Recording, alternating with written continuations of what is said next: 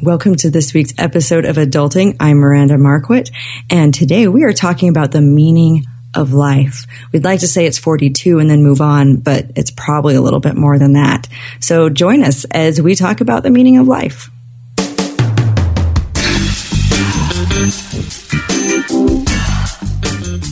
Welcome to Adulting, the podcast where we want to adult every day. Download episodes at adulting.tv.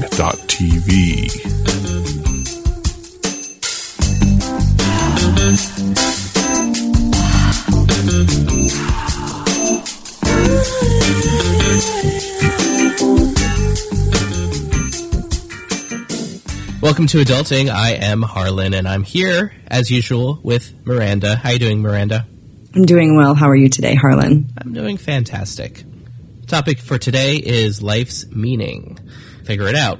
So, this is an interesting topic because I think philosophers have been dealing with this for several centuries. It's a question that we all grapple with. Uh, why are we here? What is our purpose? Um, and, you know, maybe it's a question that is not always answerable, and maybe that's okay.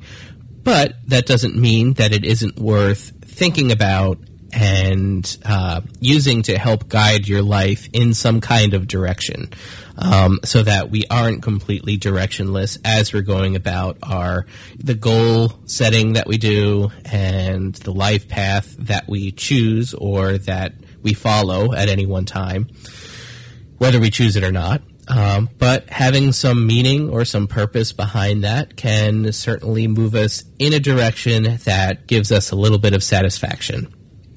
Right. And one of the things I like to think about when you're thinking about your life and what you want your life to look like is in journalism school, when I was working on my degree, one thing that we, one thing that struck me was we learned that most major newspapers, most major news organizations write obituaries for famous people who are all still alive. They're not even dead yet. they already mm-hmm. have obituaries because they keep them on file so that as soon as that person dies, they can run that obituary out there. And it's because it's like breaking news when somebody famous dies which is it's a horrible way to think about it. But they do and every now and then they pull out the obituary and they update it to make sure that it's as current as possible so that when that famous person dies all of a sudden they just need to add a couple lines and it's done and ready to go. And so that's something you can do one uh, one of the ways that we've seen this is there have been some instances where the media has prematurely published someone's obituary, and I guess the initial reaction is, you know,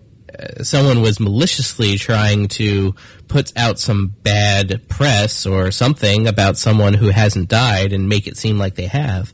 The, the as you said, these obituaries are just in file, and sometimes they get published without uh, without intention. And even if they're retracted quickly, people generally pick up on it because it's the internet. And then, you know, the media, uh, the, the publication has to deal with it afterwards. Right. But I think that's a good practice for you. I mean, what what would your obituary say? Sit down and write your obituary up to this point. what would it say? So, what would yours say? Oh dear. Really, we're going to ask that question.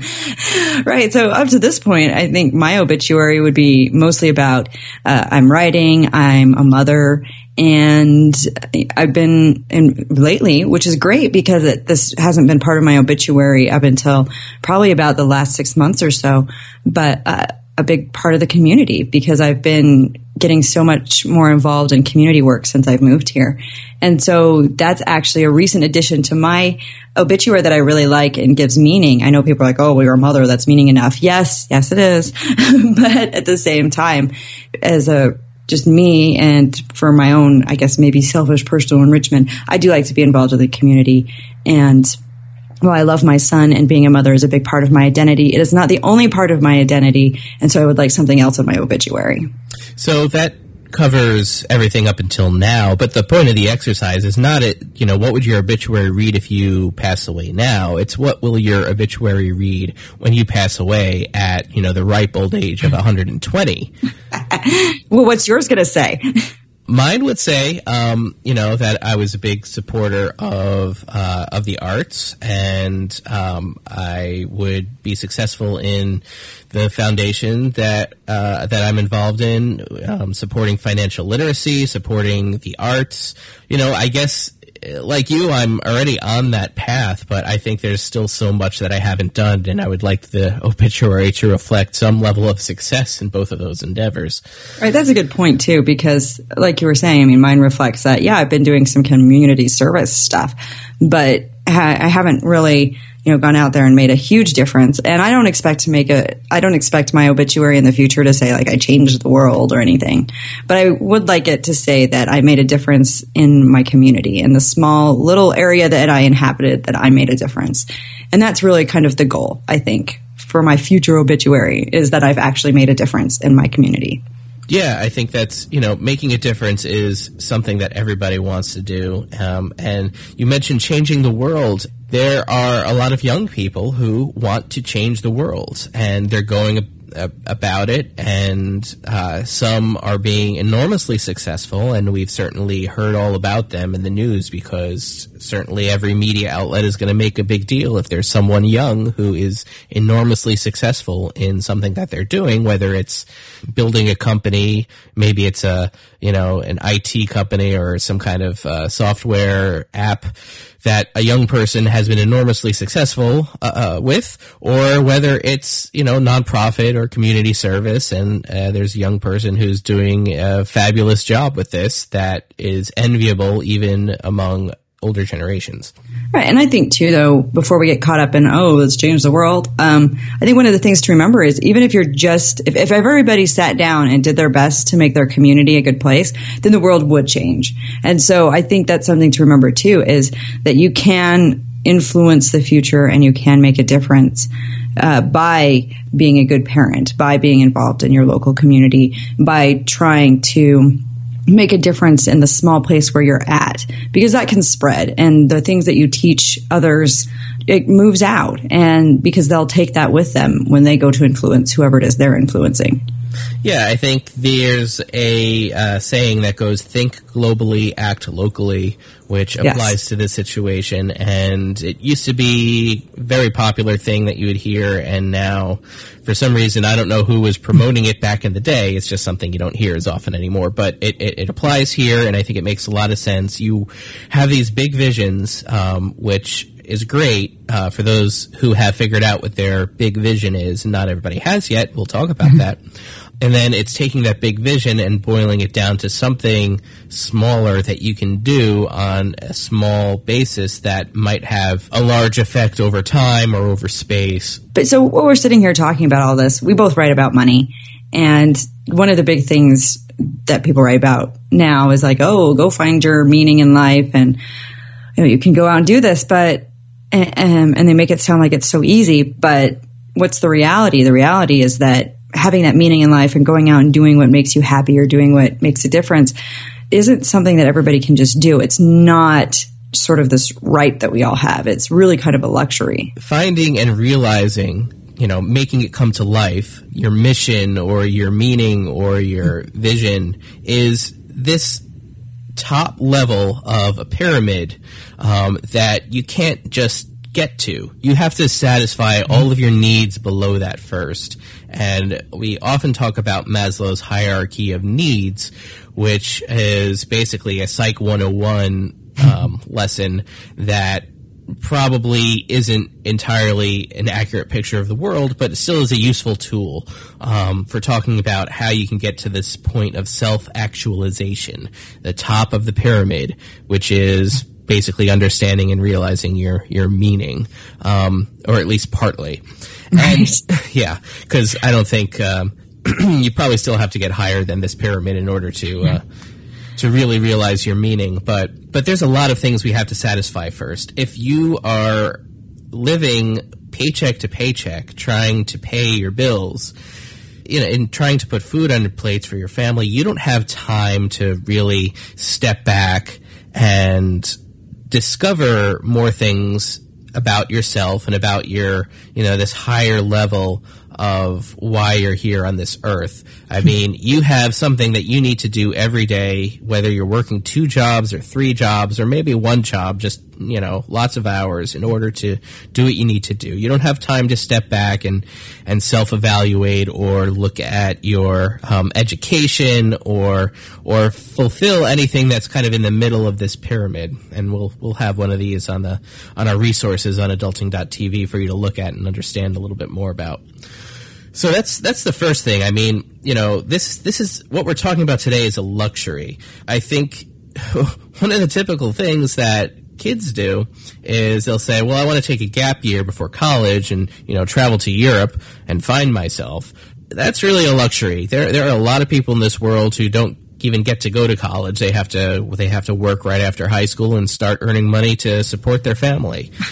I think it's, I'm sorry, I think it's hilarious to talk about, oh, I'm going to go find myself and I'm going to take a gap year and I'm going to find myself in one year by going to Europe or going, you know, or backpacking through Asia or, or whatever it is you think you're going to do. I mean, it's an excuse for an adventure. And I mean, it's Right. good to have that adventure if you can. I mean, I'd, I'd love to have done that while I was young. Oh, it would have been fun, but I don't think it would have helped me like find myself.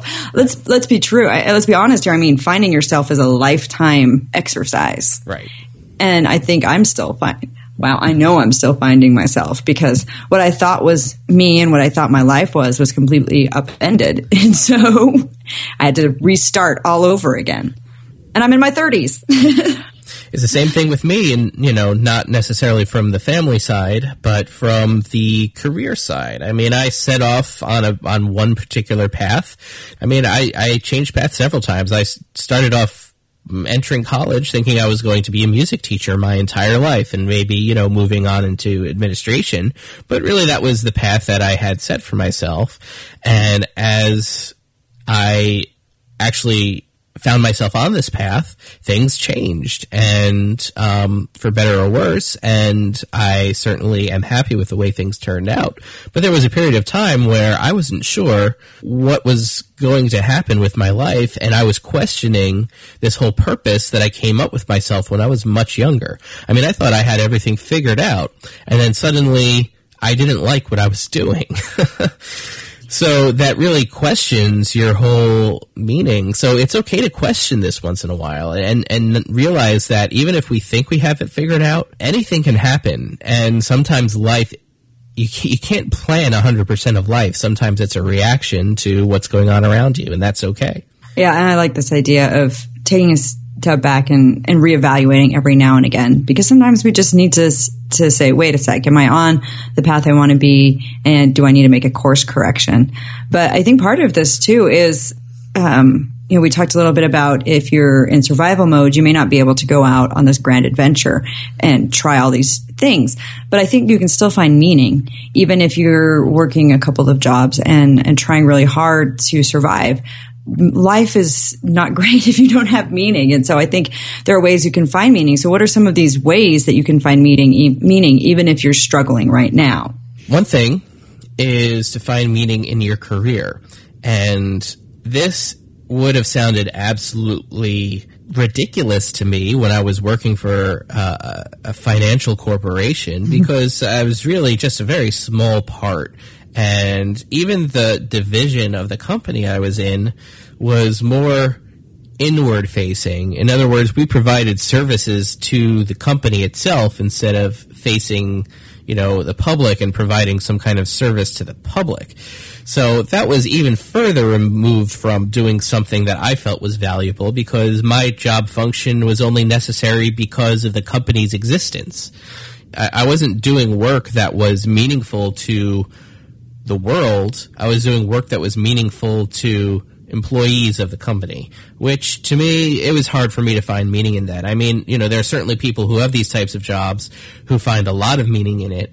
And even though their job wouldn't exist if it weren't for the, the company structure, they still find meaning. And that's, and that's great. I'm glad, I'm glad there are people who find meaning in that type of work. I just happen to not be one of them. So, you know, I, I hated the idea of trying to find meaning in my career because my career was not set up in a way that was meaningful to me.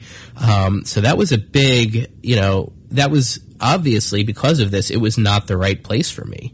and it took me a long time to kind of get out of that. Um, and you know, perhaps for if you're a teacher, when I was a teacher, there was certainly a lot more meaning for me in that. And when I was working in a nonprofit, there was a lot more meaning for me in that because I was, uh, you know, I was promoting the arts and supporting.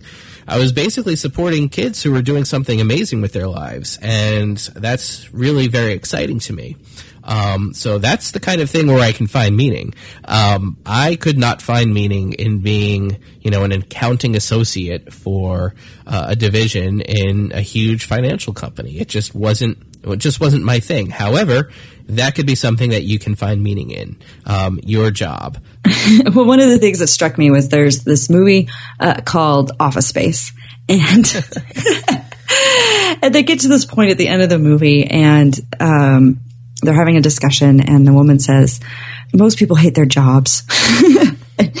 and she talks about how, you know, you go out there and you do your job, but then you come home and you find things that make life meaningful or happy. And I really kind of liked that aspect of it because sometimes we all go through periods of time where we have to do jobs we don't like to do. I worked I, I got my degree and I worked as a cashier at a at a farm and ranch store. I don't know anything about farming or ranching. but I worked as a cashier at this farm and ranch store, and it was really hard to find meaning in that. But uh, I thought about, well, I'm doing this because it's supporting, you know, my husband as he's going to school. It's making sure that my son has food to eat it's so I, I, kind of looked for that sort of meaning as what sort of impact is this having in my small circle? And then at the end of the day of course i got to go home and i got to relax and i got to play with my baby and i got to see how my husband was doing and we got to kind of connect. And so instead of finding all this meaning in work, I, you know, looked for meaning in my family and I looked for meaning in my friends and how we interacted and finding that and then realizing that I could contribute as well because I was contributing to the well-being of my family by making sure they had a place to live and, and, food to eat. And, and so finding that meaning was kind of a, a way to stopgap it until better things could come.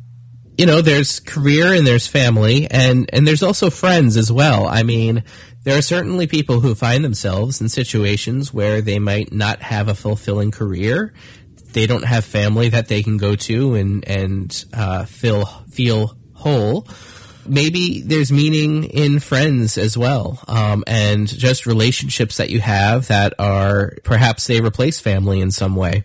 You know, certainly I have a lot of great friends, and that being able to spend time with them provides some level of meaning for me, and I can understand how that might be a large part of somebody's understanding of themselves. Oh, for sure. And and you can also realize that I mean being a good friend to somebody has is meaning.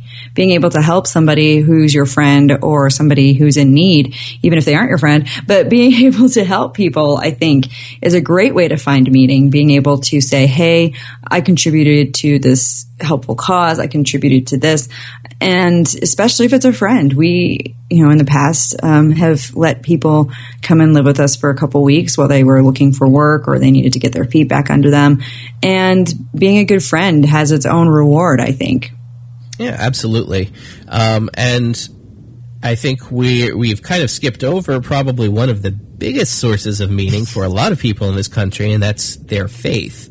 Um, you know, for me, religion hasn't been a big part of my life, and neither has faith in God or um, or any other kind of higher power. Um, I just haven't made that a big part of my life. Um, but how has faith worked for you, Miranda?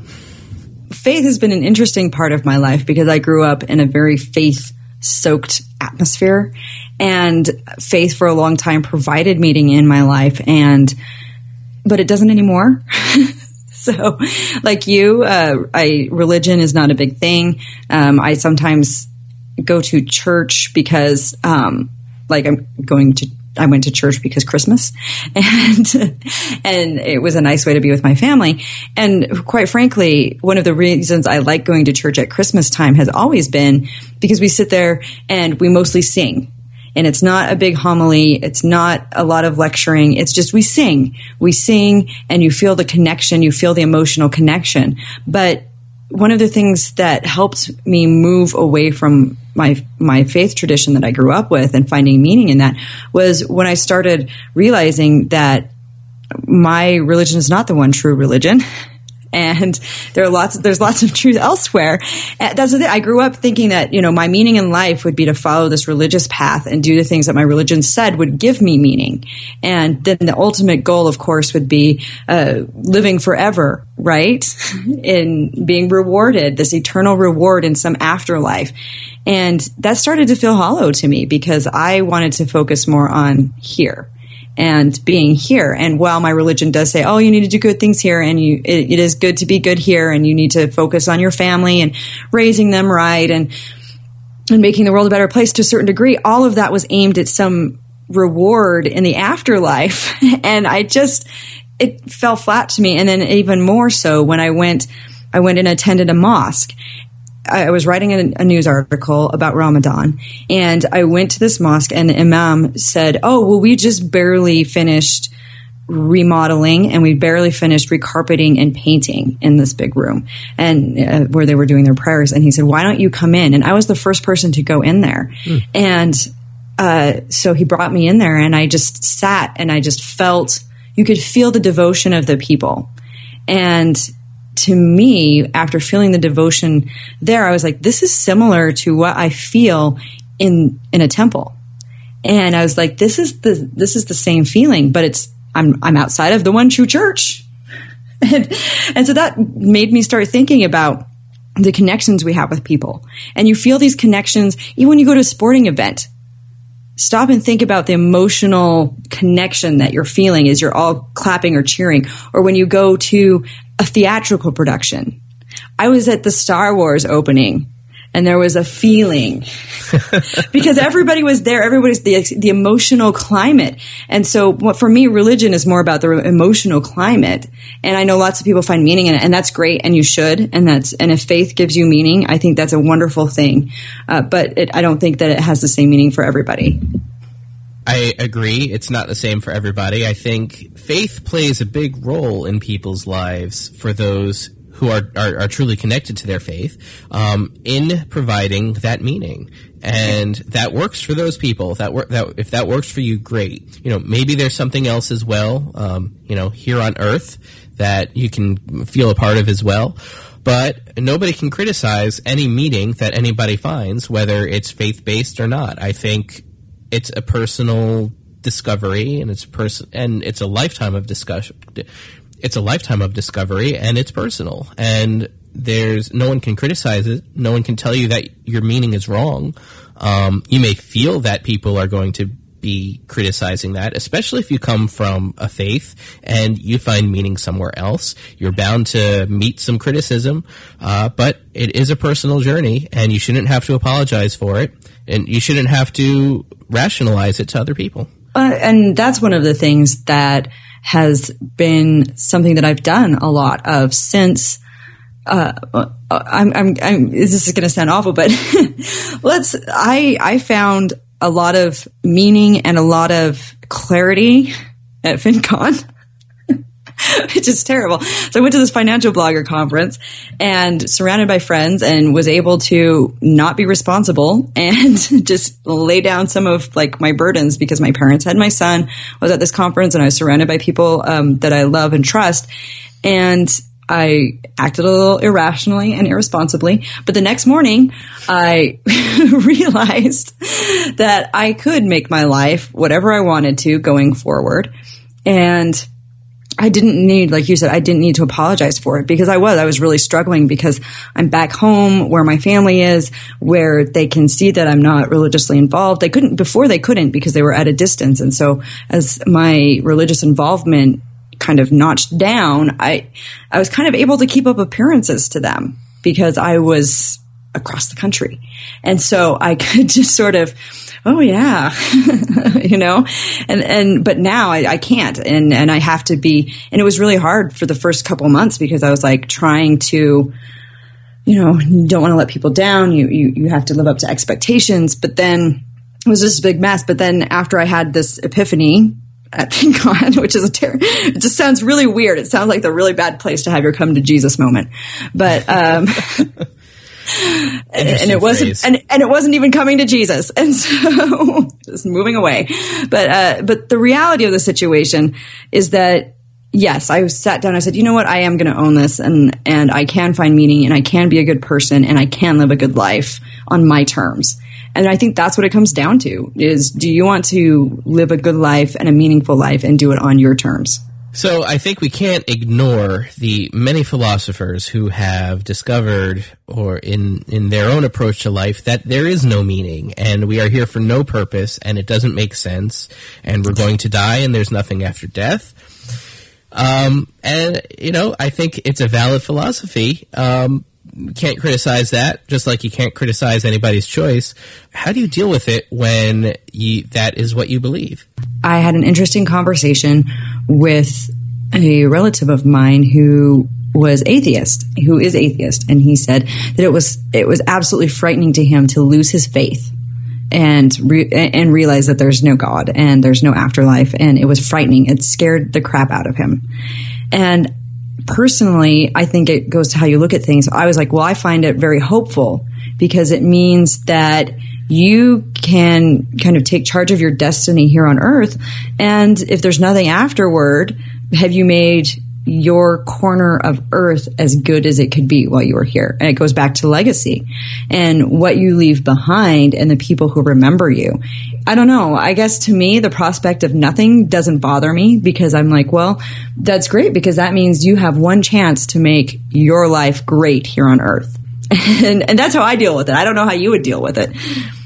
I'm the same as you. And, you know, I think this is our one chance to do something, um, you know, great and it takes us a while to figure it out sometimes, but everybody has their own pace and we'll figure out something eventually. Yeah, I mean, I th- I think there is meaning to life. I mean, I would disagree with with philosophers who would say that there's no purpose to life. Uh, you know, regardless of you know whether you believe in God or the afterlife or heaven or not, there, there's still quite a lot of things that we can do while we have the opportunity, and we should take adva- every advantage that we have, um, every advantage as possible. Yeah, and I definitely agree with that because I think you can find meaning in life here without reference to whether or not you're going to have something else later.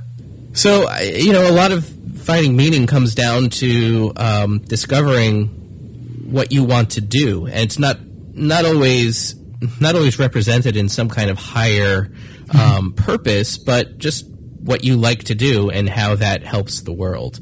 I think for our, you know, for our suggestions for things you can do now, um, maybe there's a couple of questions that we can answer that lead in that direction. Right. So I think some of the best things you can do when you want to sit down and figure out your meaning in life is to, first of all, stop running around, get chicken with your head cut off, and find some time to sit down and ask yourself, what are your, your unique gifts? What do you have to offer? And then also say, who, ask yourself, who have you been when you've been at your best? So what, who is that person that you really liked when you were at your best? So how do we determine some of these unique gifts? Because I think there are a lot of people in the world and, eh, you know, maybe millennials do all feel they're unique and have unique gifts. Or maybe a lot of people of this age feel that they are you know nobody in this huge huge sea of um, seven billion people. I don't I don't know that you necessarily be like, oh, I am the one person who has this one thing. I I, I don't know that uh, you need to focus so much on uniqueness as you do on what do I have to offer. So it's not it's not necess- these unique gifts that we're talking about are not necessarily unique, nor are they necessarily gifts. I mean, um, it, they could be skills that we find ourselves having without any kind of training that just seem to be gifted upon us. But a lot of times these, these things that we are really passionate about are things that we work on for long periods of time. Um, that makes it difficult for someone who's young to recognize their skills because they haven't had the time yet to figure this out. So, like we've been saying, answering these questions and figuring out your purpose and your meaning are things that take a whole lifetime to do. I mean, it, it isn't necessarily all figured out by the time you leave high school or leave college. Oh, I hope it's not. right. So, so some of these unique gifts that we're asking people to find, sitting down and just thinking about them might not be the way to discover it. It might be going out there and actually trying different things and taking different paths and seeing what works and seeing where you can contribute the most to the world. Uh, that's that's kind of a good description of how I went through my process, even though that's not how I intended to do it. These are things that I discovered through, you know, a couple decades of being adult aged, let's say, I won't say necessarily an adult, I'll just say adult aged, and and trying these different things, and and a lot of times it was just reacting to things that were happening around me because it was, uh, you know, I wasn't I wasn't in control that much, and so it was kind of serendipitous trying to find out where I was going to fit in in the world in the end. Right, and I I think that thinking about what you have to offer and trying some things out are very good ways. So yeah, take some time. Say, well, I'm going to take some time this weekend to volunteer with this uh, this organization, or I'm going to take some time to do this, uh, to go out and try this other thing because uh, you can see where you work well and what helps you. So another thing that we can suggest is, um, and this is something that I did a few months ago, and it was kind of eye opening for me is to draw a map of your life. I'm scared to do this. So what does it mean? I mean, I, will I'll share my example on adulting.tv. So be sure to check out exactly how I drew my life. But basically, I figured out, you know, put myself in the center and then branched out into different aspects of my life based on what's important to me. Um, things like um, financial literacy, arts, um, uh, photography, music. Those were the main categories. From there, I branched out into specific things about each category that, you know, really gave me th- something to be passionate about. What I discovered after I went through this process is a lot of the things that I was questioning about were uh, about myself were a lot more clear and it allowed me to um, cut out some of the things that really didn't fit on this map or were too small to be, you know, really the main, you know, some of the main things I could focus on in life. And it really gave me some focus and allowed me to feel better saying no to some things. Yeah, I like that idea of drawing a map. I, this exercise actually scares me. I haven't done it yet because I'm afraid of what I'll find. But I, I really think that your map was really interesting to look at. And, uh, and I will probably have to do my own here pretty yes. soon. We'll expect to have it on the website very shortly. Oh. okay. And this last thing? Uh, so, and, and finally, another great thing to do is go through a perfect day activity. So look at what your perfect day looks like today, but also what it looks like five years in the future. And that will give you something to aim at for meaning in life. Okay. So this is basically the idea of going through your day from top to bottom five years in the future, you know, it'll give you some direction, that's for sure, because the first thing you'll do is, all right, so I wake up, it's now, um, uh, what year is this? It's 2015, so that would be 2020. 2020. 2020. In the year 2020, um, December something, 2020, I wake up, and who am I next to? That's the first thing that you've got, first thing that you should answer, right? And, um, okay, I get up, Mm, do I have breakfast? What do I have for breakfast? Do I go to work? Uh, where do I go to work? What am I doing? How am I spending my day? And you go through this process just throughout the whole day, and it might give you a good idea of, you know, what things are important to you. And the important piece of this is looking ahead five years and imagining yourself as someone who is five years older, five years wiser, and what what would that person be doing? Yeah, I, I kind of like this, although it also scares me too. All of us looking to the future is scary. Right. But it's important. If, if you want, if you want to go through life uh, with meaning, then you do need to take this exercise and really think about what it, what that looks like to you.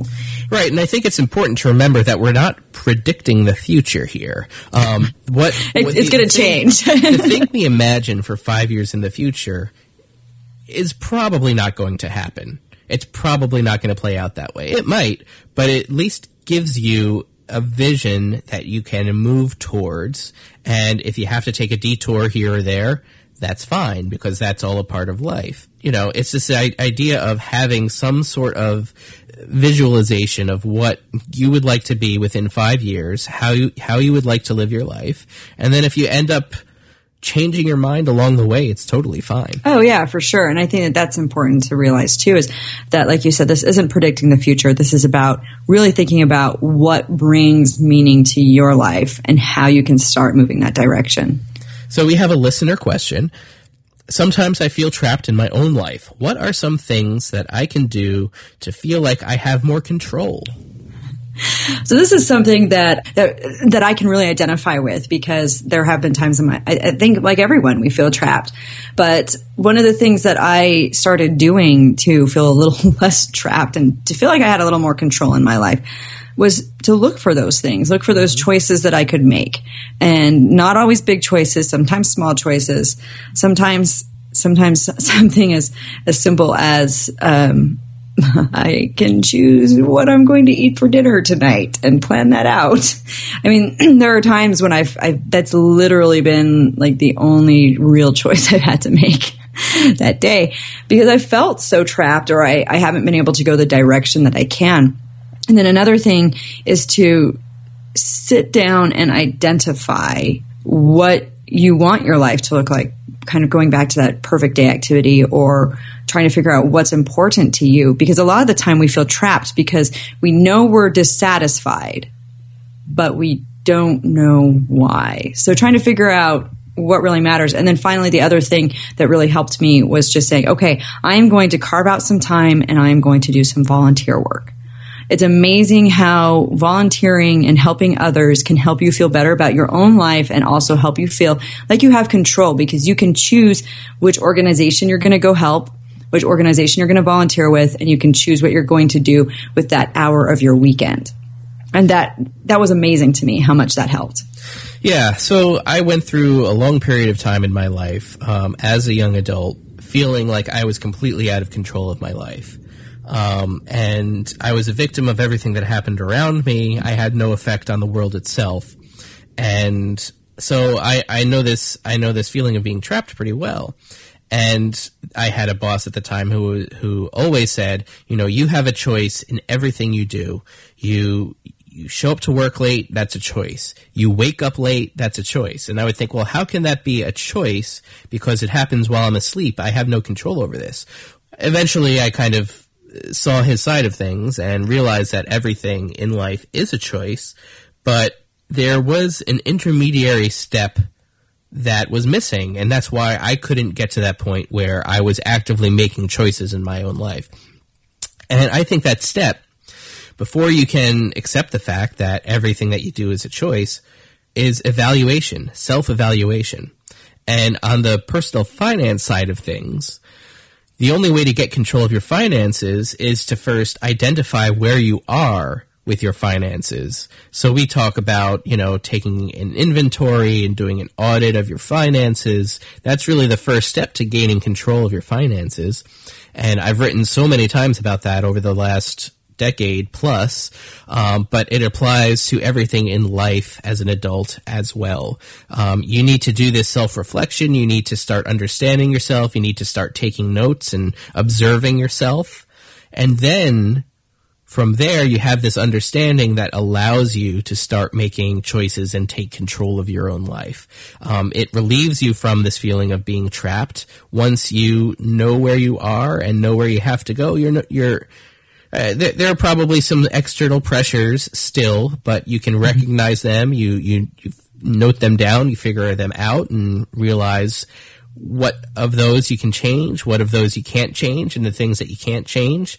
The things that you can change, you take control over, and the things that you can't change, you control how you react to it and how you deal with it. Yeah, and I think that's a good point. It's hard sometimes to react in a certain way, but we do ultimately have some choice over how we react to things. Always. Yeah, and and this kind of one more personal, really horrible story that you can edit out if you want. But one of, one of the things was when my husband asked for divorce and I spent you know, a couple weeks every morning I just wake up crying and I just everything, everything made me cry. And I would wake up every morning just feeling awful and crying for a couple of weeks. And then one, one morning I woke up and I started, I woke up and I felt awful and I was crying. And then I stopped and I said, wait a minute. Um, you know, do, do I want to spend the rest of the foreseeable future crying every morning? And, you know, yes, this is awful. And yes, I feel bad. And yes, I'm going to have serious emotional issues to deal with. But I need to, you know, I need to wake up and, and start seeing the possibilities and start seeing this as a new beginning and a chance to move forward. And it was difficult, but I did. So the next morning I woke up and instead of crying, I was like, well, what do I need to do today to get ready for the rest of my life? I need to get ready to move across the country. I need to figure out what I'm going to do with my son's school. I've got to figure out all this stuff. So instead of waking up just crying and hopeless, I woke up and said, okay, what do I need to do to figure out today? What do I need to do to figure out today? And what is today going to do to help me with getting ready for the rest of my life? Sure. And that's, you know, a great example of how it's a choice. Everything you do is a choice. Once you have more control, um, once you um, analyze yourself a little bit, it becomes a lot easier to figure out which you know what what path you're on and what is going to be your eventual meaning in life. Share with us what your meaning is. Uh, come to adulting.tv and let us know. Certainly share along and follow along and download more episodes. And we will be back next week with something new. Thank you for listening to Adulting. Find resources for this episode or download other episodes at adulting.tv.